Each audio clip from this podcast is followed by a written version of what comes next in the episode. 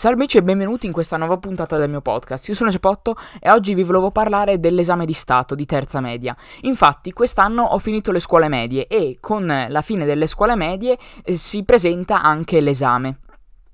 Eh, è stato un ostacolo per cui ci siamo preparati abbastanza bene, io e la mia classe, devo dire. Eh, però ci è stato presentato molto più difficile rispetto a quello che era e ora vi dirò perché. Allora, eh, l'esame è stato strutturato con tre prove. La prima scritta di italiano, formata da tre tracce di due temi e una comprensione del testo, a cui bisognava fare il riassunto e rispondere a delle domande. La prova di matematica, sempre scritta, che era strutturata con 5 esercizi, ma molto lunghi perché prevedevano ognuno dei, dei, delle cose da svolgere e quindi alla fine eh, bisognava utilizzare gran parte delle tre ore che erano state date eh, per svolgere la prova, appunto, e infine la prova orale. Eh, di tutte le altre materie. In particolare quest'anno è stata data la priorità alle lingue, perché eh, le lingue sono state eliminate dalle prove scritte. Infatti, in, prima, si, prima della quarantena, diciamo, si facevano le prove scritte di italiano, matematica e di lingue, quindi di inglese e tedesco. Invece quest'anno ehm, le prove scritte sono state eliminate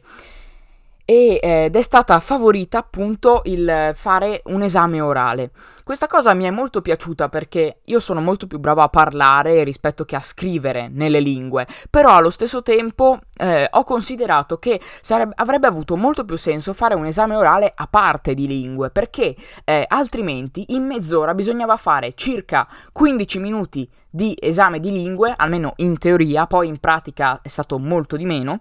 e eh, 15 minuti per tutte le altre materie, quindi eh, scienze, matematica, storia e geografia, arte, eh, musica, tecnologia, eh, italiano, e quindi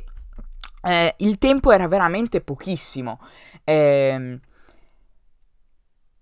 la prima prova, la prova scritta di italiano, non mi, non mi preoccupava per nulla quasi, perché ehm, essendo appunto un tema, quindi lasciando molta libertà su cosa scrivere e anche avendo tre tracce da cui scegliere, non c'era alcun problema e eh, diciamo avendo abbastanza cose da dire non ho trovato alcuna difficoltà quasi. Ho scelto la traccia che mi sembrava più consona a, a que- quella che mi sembrava potermi dare più potenzialità, più eh, cose da scrivere e eh, quindi ho scelto la traccia sulla tecnologia, diciamo, che parlava delle amicizie in rete, eh, delle relazioni tra le persone e eh, delle relazioni sentimentali che ci sono in rete. Un argomento molto interessante di cui secondo me si parla troppo poco perché eh, sempre più persone, sempre più giovani usano utilizzare i social per eh, scriversi e per fare amicizia molto più che eh, trovarsi in vita reale. E e questo si capisce quale, eh, pe- perché succede, perché è molto più comodo, è molto più veloce, è molto più facile farlo, ma allo stesso tempo, a mio parere, c'è una enorme differenza dalla vita reale, ovvero che non si riesce a capire quali sono le emozioni della persona che sta dietro lo schermo, perché magari ti manda la faccina con il eh, bacino, con il cuore, quando in realtà è, totalmente impassibile dietro allo schermo, non pensa neanche ciò che sta scrivendo, invece in vita reale si riesce riesce a capire perfettamente le emozioni della persona con cui stai parlando. Eh, quindi ho parlato di questo argomento, mi sono, mm, mi sono espresso come eh, più ritenevo giusto, ma il mio professore mi ha detto che addirittura ho mh, mm, ho strafatto, ho fatto troppo. E questo è possibile perché avendo 4 ore per fare la prova, quindi per scrivere la bella e per scrivere la brutta e poi ricopiarla in bella, eh, il tempo mi sembrava veramente tantissimo, quindi avevo paura di consegnare troppo presto, di fare troppo poco e di conseguenza ho scritto il più possibile, forse anche eh, diciamo calando di qualità un pochino, quindi la prossima volta devo concentrarmi sulla qualità e non sulla quantità.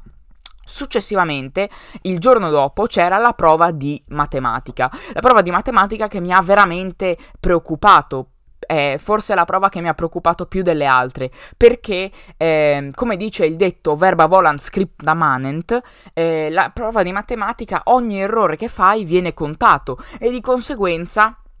non puoi fare alcun errore. Ehm, perché subito ti vengono tolti dei punti. Al contrario, ad esempio, della prova orale, nella quale anche se fai un errore c'è il tempo di correggerti e c'è il tempo anche di spiegare cosa intendevi. Eh, quindi comunque eh, ho fatto degli errori di distrazione, ho fatto degli errori eh,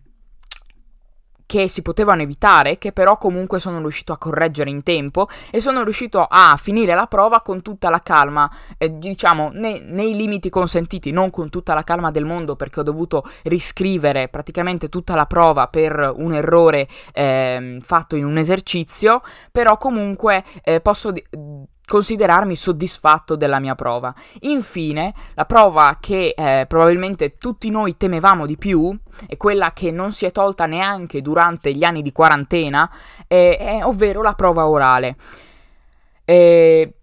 inizio subito dal dire che l'organizzazione mi è sembrata abbastanza carente perché ho cominciato la prova con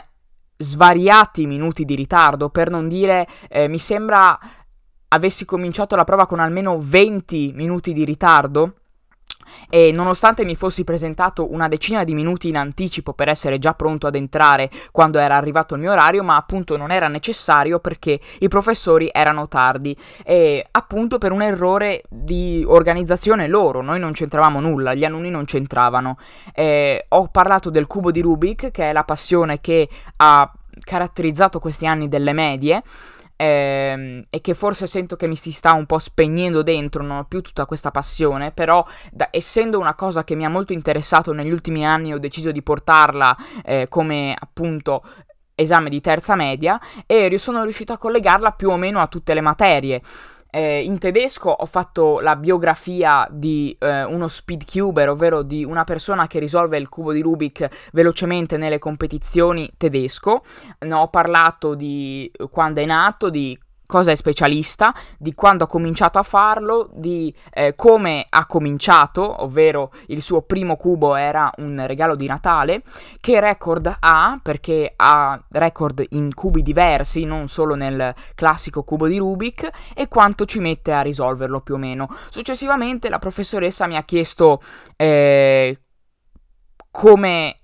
quanto tempo ci metto io, come ho cominciato, quindi diciamo tutte le cose della biografia le ha prese e le ha messe su di me e io ovviamente dovevo rispondere a lei. Successivamente volevo portare eh, l'inglese, volevo spiegare come si risolve un cubo di Rubik, ma la professoressa mi ha fermato e mi ha detto di fare alla fine. Quindi sono andato avanti, ho parlato del cubo in matematica perché ovviamente eh, cosa quale argomento di matematica non va meglio se non il cubo, appunto. E Successivamente, in, sempre in matematica, ho parlato di tutte le combinazioni possibili per il cubo 3x3x3 perché eh, anche se non sembra, le combinazioni possibili in, in, nelle quali i pezzettini si possono mettere sono veramente tantissime. E Successivamente sono passato a tecnologia, ho parlato dei materiali del cubo di Rubik, inizialmente era formato di legno, poi eh, siamo passati alla plastica, alle molle per eh, regolare i cubi e tenerli insieme, successivamente ai magneti, la tecnologia maglev, ovvero la levitazione magnetica, che è l'ultima che è stata sviluppata letteralmente un anno fa, due anni fa, e Infine, eh, gli smart cubes, ovvero i cubi che si connettono al telefono e quindi permettono di essere controllati appunto dal telefono. In questo momento mi hanno interrotto e mi hanno fatto parlare di, di nuovo di inglese. Eh, ho, par- ho spiegato come si fa un cubo di Rubik ho mostrato come si risolve anche e eh, la professoressa mi ha chiesto se c'è una cosa che non mi è piaciuta molto di questi tre anni eh, cosa è stato. E in questo momento sono entrato un pochino in crisi perché eh, è stato un aspetto che ha veramente è stato quasi un incubo per me ovvero fare i lavori di gruppo. E mh, mm, è stata veramente dura perché lavoro molto meglio da solo come sicuramente avrete già capito dal, dal, dalla puntata odio i lavori di gruppo. E, e i professori hanno, diciamo, mh, rintuzzato, mi hanno... Mh, provocato un po' su questo aspetto perché ovviamente è stato uno dei pochi aspetti veramente negativi del, di questi tre anni di scuola. Eh, il mio esame è finito qui e il voto è stato veramente eccellente, molto più di quello che mi aspettavo perché mi hanno addirittura dato la lode, ma a mio parere è stato... Mh, forse una conclusione un po' troppo affrettata perché per dare la lode bisogna eh, essere sicuri, bisogna andare un po' avanti con eh, l'esame e, e, quindi vedere che effettivamente eh, tutti gli aspetti erano stati trattati con completezza. Infatti io sarei andato avanti trattando del cubismo eh, perché c'è una incredibile assonanza, no, non incredibile, però una simpatica assonanza tra il cubo di Rubik e il cubismo, che è una delle avanguardie novecentesche eh, di cui sicuramente conoscete perché il più grande esponente è stato Pablo, Pablo Picasso e successivamente avrei parlato, avrei trattato appunto, avrei analizzato un quadro di Pablo Picasso, Le Demoiselles d'Avignon, eh, e per diciamo concludere l'esame avrei parlato delle ossa e dei muscoli della mano che sono necessari per muovere il cubo di Rubik, questo in scienze, dell'Ungheria eh, in geografia perché è il paese da cui proviene Rubik e dell'Ungheria dopo la prima guerra mondiale in storia eh, perché è una storia molto interessante e eh, non si tratta mai abbastanza perché l'Ungheria non è stata una delle potenze maggiori dopo la prima guerra mondiale.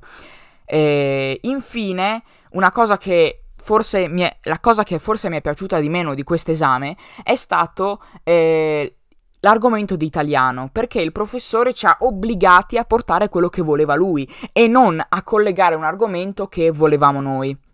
Quindi mi sono dovato, trovato a portare eh, il mainstream, cosa che eh, probabilmente ha preparato lui, un elaborato che ha preparato lui e che quindi voleva semplicemente sentirsi ripetere dai suoi alunni.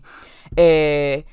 Inizialmente, ho dimenticato di menzionarlo, ho fatto anche l'esecuzione al flauto di Ma il cielo è sempre più blu, cosa che non c'entra nulla con il, il, il, cubo di Rubik, ma ho dovuto farlo perché la professoressa ovviamente doveva darci un voto e l'esecuzione è stata eh, senza grandi problemi, insomma. Mi ha fermato prima del ritornello, quindi non ho dovuto neanche continuare a lungo a suonare, fortunatamente. Bene, spero di non avervi annoiati con questa puntata, ricordatevi di iscrivermi alla mail se avete altre domande da farmi o considerazioni eh, o se vi ho annoiato con questa puntata. Eh, ditemi se anche qualcuno di voi ha fatto l'esame di terza media o le sue esperienze d'esame e ditemi com'è andata, appunto. Io eh, spero di sentirvi alla prossima puntata. Ciao!